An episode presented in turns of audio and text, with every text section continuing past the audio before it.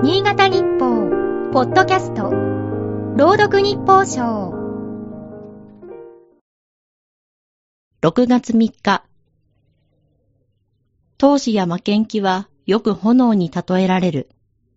スポコン漫画で目に火を宿す描写は使い古されたのかもしれないが、今でも燃えるといえば感情や情熱が高ぶることも指す。一見、泰然としたこの人のうちにも燃え盛るものがあるのだろう。将棋の七冠を史上最年少で獲得した藤井聡太さんだ。テレビで幼い頃の映像が流れることがある。大会の決勝戦で敗れ、多くの観客の前で泣き崩れた。終盤で握手を刺した自分が許せなかったらしい。周囲の慰めにも耳を貸さずに号泣した。止めどない涙は勝ちを欲する炎の強さゆえだろう。プロ入りし、無類の強さを発揮するようになったのは、己の炎を内に秘められるようになったからか。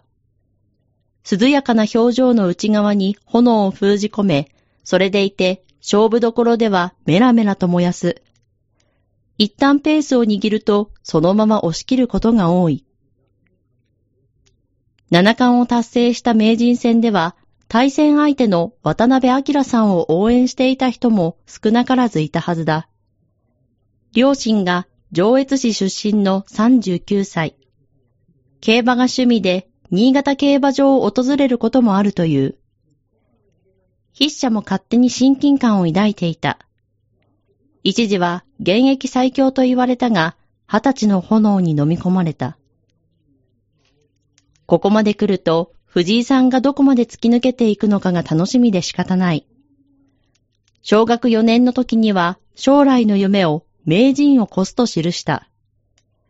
念願のタイトルをもぎ取り、名人の座を超えたその先が見えてきた。